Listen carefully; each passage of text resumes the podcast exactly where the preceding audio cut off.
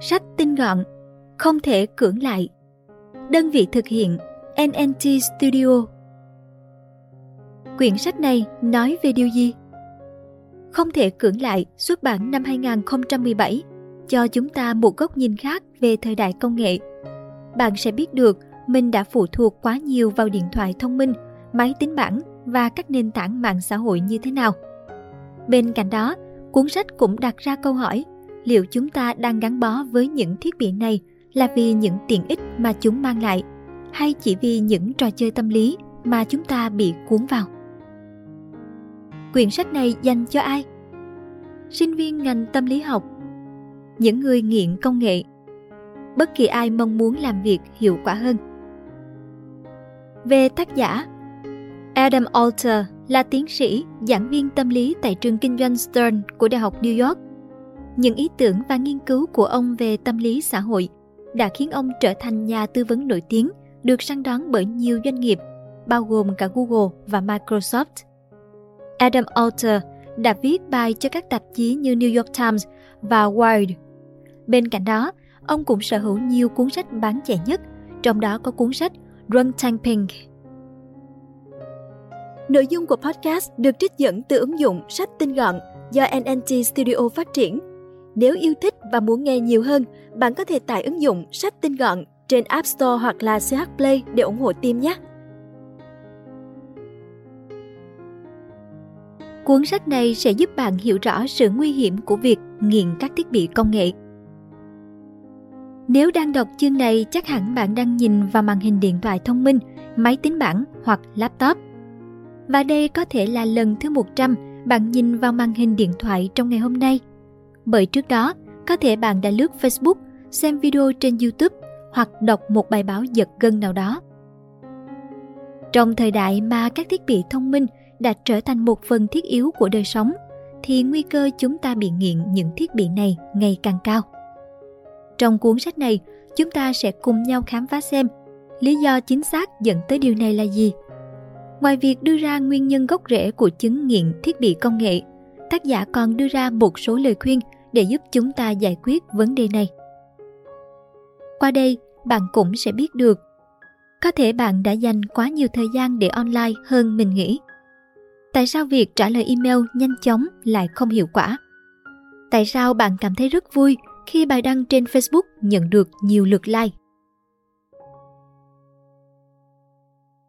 bạn có thể bị nghiện điện thoại thông minh hoặc trò chơi điện tử. Bạn cảm thấy thế nào nếu như một ngày hoặc thậm chí một tuần không thể sử dụng điện thoại? Đó chắc chắn là viễn cảnh mà không ai mong đợi. Thực tế, đó chính là biểu hiện của chứng nghiện điện thoại. Bạn có cảm thấy mình đang dành quá nhiều thời gian cho điện thoại thay vì ở bên cạnh những người thân yêu không?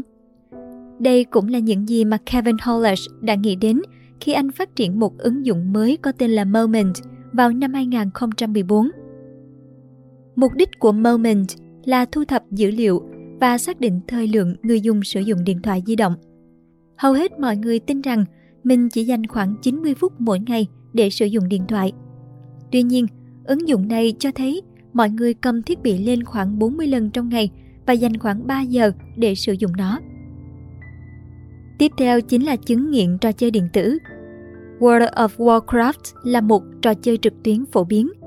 Trò chơi này đã tạo ra một thế giới ảo cho phép người chơi nhập vai, tạo ảnh đại diện và thực hiện nhiệm vụ với những người khác.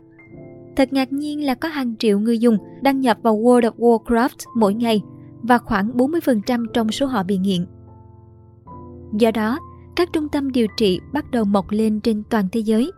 Trong đó phải kể đến trung tâm điều trị Resort, một cơ sở gần Seattle và được thành lập dưới dạng liên doanh giữa một nhà tâm lý học và một lập trình viên máy tính. Trong các chương tiếp theo, chúng ta sẽ cùng xem xét kỹ hơn vấn đề này và những gì bạn có thể làm để thoát khỏi chứng nghiện ngập đó. Một số hoàn cảnh nhất định có thể khiến bạn dễ bị nghiện hơn. Suốt một thời gian dài, chúng ta cho rằng những người nghiện là những kẻ vô đạo đức và thiếu lý trí. Nhưng khi nghiên cứu về chứng nghiện, chúng ta mới nhận ra quan niệm này là sai lầm. Những tình huống mà chúng ta gặp phải thường ảnh hưởng rất lớn vào sự phát triển của chứng nghiện. Chẳng hạn, trong chiến tranh giữa Mỹ và Việt Nam, nhiều lính Mỹ đã tiếp cận với một dạng heroin cực kỳ tinh khiết, được gọi là heroin số 4. Loại heroin này được giới thiệu tại Việt Nam vào năm 1971. Kết quả là đã có 19% binh lính Mỹ bị nghiện heroin vào cuối cuộc chiến. Tình huống này đã khiến bác sĩ tâm thần học Lee Robbins của Đại học Washington chú ý. Robbins biết rằng chỉ có 3 đến 5% người nghiện heroin sẽ không tái nghiện sau khi điều trị. Vì vậy, thật ngạc nhiên khi có tới 95% binh lý Mỹ không hề tái nghiện. Bà tin rằng vấn đề chính ở đây là ngữ cảnh. Khi những người lính trở về Hoa Kỳ, họ thoát khỏi tình trạng căng thẳng trong cuộc chiến ở Việt Nam nên không còn dễ dàng tiếp cận thuốc. Như vậy, việc họ không tái nghiện có thể dễ dàng lý giải. Giờ đây, chúng ta có cái nhìn mới về chứng nghiện. Nó được cho là chỉ xuất hiện khi ý chí con người trở nên yếu đuối và được thúc đẩy bởi một hoàn cảnh nhất định. Thêm vào đó, những thí nghiệm trên chuột của nhà tâm lý học James Oz đã củng cố thêm cho luận điểm này. Oz đã cấy một điện cực vào não chuột để có thể kích hoạt trung tâm khoái cảm của chúng. Theo nghiên cứu, chúng ta chỉ cần kích hoạt liên tục trung tâm này thì những con chuột sẽ chẳng màng ăn uống cho đến khi chúng chết. Khi thí nghiệm này được tiến hành với khỉ, kết quả vẫn giống nhau. Từ đó các nhà nghiên cứu kết luận rằng tất cả các loài động vật, bao gồm cả con người, đều có thể bị nghiện nếu gặp phải những điều kiện thích hợp. Điều này cũng đúng đối với công nghệ. Công nghệ cũng giống như chất gây nghiện, nó có sức mạnh kích thích các trung tâm khoái cảm của chúng ta. Nghiện hành vi cũng tương tự như nghiện ma túy và có thể gây ra các vấn đề nghiêm trọng về sức khỏe. Theo tư tưởng truyền thống thì từ nghiện ngập thường khiến chúng ta liên tưởng đến các chất như ma túy và rượu. Nhưng gần đây, người ta đã chỉ ra rằng nhiều hành vi khác có thể kích thích não bộ tương tự như các chất gây nghiện. Trong đó có trò chơi điện tử, trò chuyện tình dục và đánh bạc online. Và trong tất cả các trường hợp này, chất dẫn truyền thần kinh dopamine được giải phóng trong não, đóng vai trò chính trong việc tạo ra cảm giác hưng phấn tột độ. Tuy nhiên, khoái cảm này giảm dần khi hành vi được lặp lại. Điều này chỉ khiến cơn nghiện trở nên tồi tệ hơn, vì người nghiện có xu hướng thực hiện hành vi nhiều hơn để tìm lại cảm giác hưng phấn tột độ ban đầu. Bên cạnh đó, việc dán mắt liên tục vào màn hình cũng khiến chúng ta khó ngủ. Theo cuốn sách Cuộc cách mạng về giấc ngủ của Arianna Huffington, có tới 60% người trưởng thành ở Mỹ để một thiết bị trong tầm với của họ trên giường. Cơ thể chúng ta xem ánh sáng xanh từ màn hình thiết bị là một tín hiệu giúp tỉnh táo. Vì vậy, về mặt sinh học, việc tiếp xúc với ánh sáng xanh ngăn cản cơ thể sản xuất các hormone điều hòa giấc ngủ. Đáng buồn là, nếu ngủ quá ít, chúng ta sẽ có nguy cơ mắc bệnh tim và trầm cảm. Nó cũng gây hại cho hệ thống miễn dịch và làm tăng khả năng mắc các bệnh khác. Việc kiểm tra email hay tin nhắn liên tục có thể gây nghiện và ảnh hưởng tới hiệu suất làm việc của bạn. Việc trả lời email hoặc tin nhắn ngay lập tức khiến chúng ta tưởng rằng mình đang làm việc hiệu quả hơn. Nhưng phản ứng này chỉ là một hành vi gây nghiện khác và nó lại là nguyên nhân khiến chúng ta làm việc thiếu hiệu quả. Theo một số nghiên cứu, 70% email gửi cho nhân viên văn phòng được đọc trong vòng 6 giây. Tức là, để trả lời email, bạn phải tạm dừng công việc đang làm và điều này phá vỡ sự tập trung của bạn.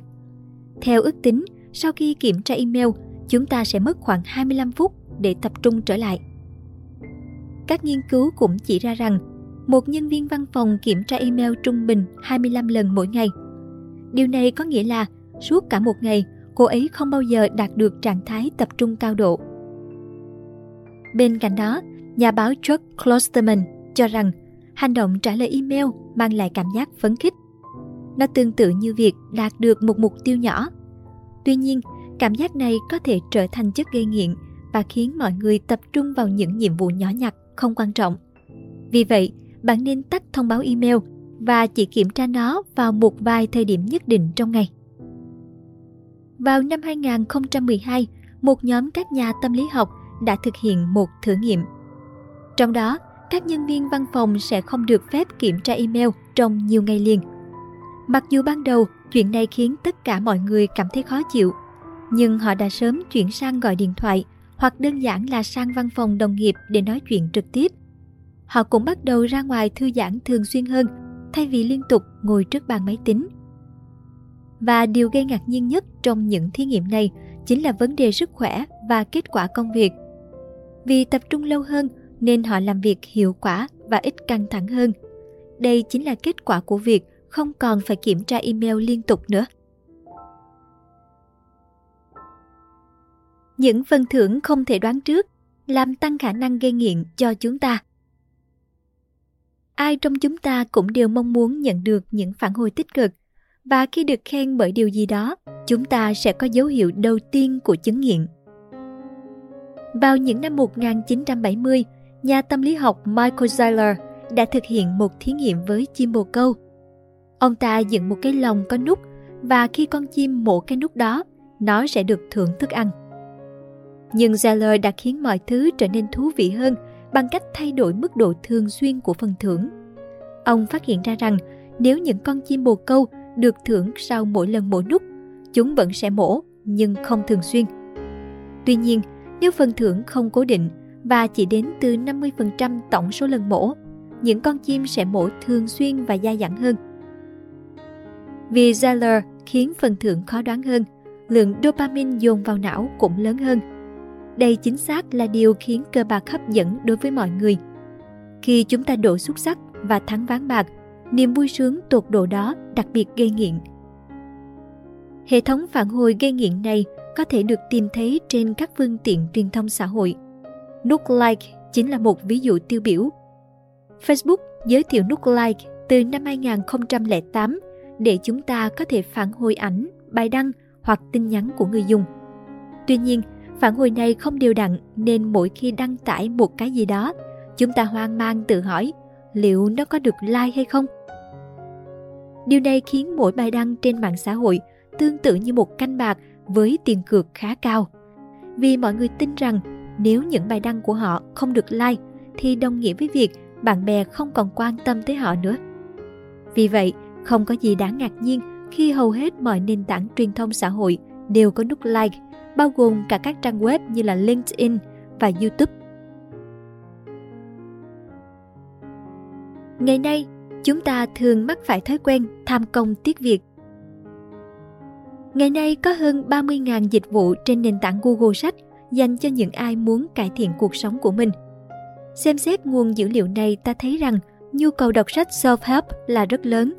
Điều này chứng tỏ rằng mọi người thực sự muốn có một cuộc sống tốt đẹp hơn. Tuy nhiên, đây lại là biểu hiện của một chứng nghiện. Trên thực tế, con người có xu hướng tự làm cho mọi thứ phức tạp hơn ngay cả khi ai đó đã có một cuộc sống yên bình giàu có thì việc họ không hạnh phúc cũng không có gì lạ vào năm 2014, nhà tâm lý học Timothy D. Wilson và các cộng sự đã phát triển một thử nghiệm nhằm nêu bật nhu cầu của con người trong việc tìm kiếm những khó khăn. Khi tham gia thử nghiệm, các sinh viên đại học sẽ bị sốc điện trước khi bắt đầu. Sau đó, họ được yêu cầu ngồi yên trong 20 phút và tránh suy nghĩ tiêu cực. Thêm vào đó, họ được thông báo rằng trong quá trình thử nghiệm, họ có thể tự sốc điện mình nếu muốn. Thật đáng ngạc nhiên khi có tới 2 phần 3 nam sinh và 1 phần 3 nữ sinh tự gây sốc cho mình ít nhất một lần. Thậm chí, có một nam sinh đã tự gây sốc gần 200 lần. Qua đó ta thấy rằng con người luôn muốn tìm kiếm một loại khó khăn hoặc thử thách nào đó để vượt qua, ngay cả khi chúng ta hoàn toàn có cơ hội để thư giãn và tận hưởng cuộc sống. Trên thực tế, chứng nghiện công việc cũng là một biểu hiện của vấn đề này. Điều này đặc biệt rõ ràng trong các xã hội có văn hóa làm việc mạnh mẽ như Nhật Bản. Tại đất nước này, nhiều người làm việc đến chết cũng không có gì lạ. Cũng bởi vậy mà thuật ngữ karoshi, tạm dịch, chết vì làm việc quá nhiều, đã ra đời. Thuật ngữ này xuất phát từ một câu chuyện có thật tại Nhật Bản. Vào năm 2011, một nhân viên tại công ty máy tính Nania đã chết ngay trên bàn làm việc. Nguyên nhân được kết luận là do suy tim. Theo điều tra, người ta nhận thấy người nhân viên này đã làm việc hơn 19 giờ một ngày và sau quá nhiều ngày như vậy, cơ thể anh ta đã bị suy kiệt. Tuy nhiên, điều khiến cho thuật ngữ Karoshi trở nên kỳ lạ đó là những người chết vì làm việc quá nhiều thường giàu có và thành công. Tức là, lẽ ra họ không cần phải làm việc điên cuồng đến thế. Đây rõ ràng là biểu hiện của chứng nghiện công việc. Trẻ em cần được bảo vệ trước nguy cơ nghiện công nghệ. Lúc còn nhỏ, có thể bạn sẽ cảm thấy khó chịu khi cha mẹ không cho bạn xem TV hoặc sử dụng máy tính quá nhiều. Nhưng bạn thực sự nên cảm ơn họ vì việc ngồi trước màn hình quá lâu có thể ảnh hưởng nghiêm trọng tới sức khỏe. Nhiều nghiên cứu đã chỉ ra rằng việc nhìn vào màn hình quá nhiều sẽ gây ra một số tác hại nhất định. Chưa kể, thời lượng trẻ em xem TV lại tăng lên không ngừng. Chỉ trong 20 năm, thời gian trẻ dành cho các thiết bị điện tử đã tăng lên 20%. Vào năm 2012, nhà tâm lý học trẻ em Zelda Teals đã thực hiện một thử nghiệm bà ấy đưa một nhóm học sinh tham gia một khóa cắm trại đặc biệt. Tại đó, bọn trẻ sẽ không được sử dụng bất kỳ thiết bị công nghệ nào trong một tuần. Để giúp đo lường thử nghiệm này, Yaratuos đã cho các học sinh làm hai bài kiểm tra về sự đồng cảm trước và sau thời gian cắm trại. Bài kiểm tra này được gọi là Danvatu. Nó sử dụng nét mặt và giọng nói để đánh giá cảm xúc của một người. Đáng chú ý là, chỉ sau một tuần rời xa công nghệ, những đứa trẻ đã đạt số điểm cao hơn 33% so với bài kiểm tra trước đó về sự đồng cảm. Điều này càng chứng tỏ tác động tiêu cực của thiết bị điện tử đối với cảm xúc của con người. Vì vậy, bên cạnh việc nghiêm cấm thuốc lá, rượu, thì chúng ta cũng nên hạn chế thời gian dùng thiết bị công nghệ và chơi điện tử của trẻ. Bên cạnh đó, trẻ em cần phải biết rằng buồn chán, tẻ nhạt hay bất cứ một thử thách nào về thể chất và cảm xúc là những hiện thực luôn tồn tại trong đời sống. Để vượt qua nó, các em cần có những bài học về sự kiên nhẫn và chăm chỉ. Việc liên tục giải trí với máy tính và thiết bị di động sẽ khiến trẻ em mất đi những bài học quý giá này. Và khi lớn lên, các em sẽ khó lòng đối mặt với những thời điểm khó khăn trong cuộc sống. Thay thế là một phương pháp kiểm soát cơn nghiện tốt hơn nếu đã từng nhai kẹo cao su để cai nghiện thuốc lá thì sau đó rất có thể bạn đã tái nghiện. Phản ứng phổ biến nhất của chúng ta đối với một hành vi không mong muốn là kìm nén. Tuy nhiên, việc kìm nén thường chỉ khiến cơn nghiện trở nên tồi tệ hơn. Ở một vài bang của Hoa Kỳ, những người theo tôn giáo và có lối sống bảo thủ thường xem tình dục và các hành vi thôi thúc tình dục là điều cấm kỵ. Tuy nhiên, dữ liệu sử dụng máy tính trên Google năm 2015 đã chỉ ra rằng những bang này có lượng tìm kiếm và truy cập vào các nội dung khiêu dâm nhiều nhất ở Hoa Kỳ. Có thể thấy rằng chỉ dựa vào sức mạnh của ý chí để thay đổi hành vi là một biện pháp khá rủi ro. Thế nhưng, biện pháp thay thế lại có vẻ đáng tin cậy hơn nhiều. George Duhigg, tác giả cuốn sách Sức mạnh của thói quen, đã chia chứng nghiện thành 3 phần, gợi ý, thói quen và phần thưởng. Đối với chứng nghiện điện thoại di động, gợi ý là lấy điện thoại thông minh ra. Thói quen là truy cập mạng xã hội và đăng bài lên trang cá nhân. Cuối cùng, phần thưởng là cảm giác được kết nối và số lượt thích nhận được từ bài đăng đó. Với tư duy này, vào năm 2014, công ty Company of Others đã cho ra mắt một thiết bị mới có tên là Realism. Thiết bị này được tạo ra để giúp đỡ những người nghiện điện thoại. Bên ngoài, Realism trông giống như một chiếc điện thoại, nhưng nó chỉ có bộ khung và không hề có màn hình. Tất cả những gì bạn nhìn thấy qua Realism chính là hình ảnh thực tế của thế giới xung quanh. Vì vậy, tuy gợi ý vẫn còn nhưng khi định truy cập vào một mạng xã hội nào đó, hãy cầm chiếc Realism lên và nhìn vào thế giới thực xung quanh thay vì thế giới ảo bên trong chiếc điện thoại.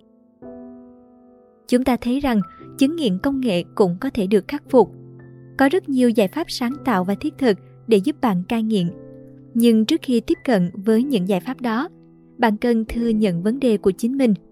Tức là thừa nhận rằng bạn đang nghiện công nghệ và để nó ảnh hưởng tới cuộc sống của mình nhiều như thế nào. Tổng kết, Thông điệp chính trong cuốn sách này Tất cả chúng ta đều có thể bị nghiện nếu gặp phải điều kiện thích hợp. Vì vậy, trong môi trường công nghệ hiện đại như ngày nay, con người dễ dàng bị nghiện các thiết bị công nghệ. Đây cũng là nguyên nhân dẫn đến sự căng thẳng, trầm cảm và mất ngủ. May mắn là chúng ta vẫn có những giải pháp thiết thực để chống lại chứng nghiện và giúp bạn trở về với thế giới thực của mình. Lời khuyên hữu ích Tránh mở nhiều hơn hai tab trên trình duyệt Internet. Nhiều người làm việc với 5 đến 10 tab đồng thời trên trình duyệt Internet. Việc luân chuyển từ tab này sang tab khác có thể khiến bạn tưởng nhầm rằng mình đang làm việc hiệu quả. Đây cũng là một loại hành vi gây nghiện.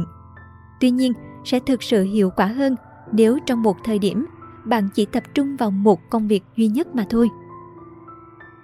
Bạn nên đọc thêm quyển sách Hooked dẫn dắt người dùng của Nieyan.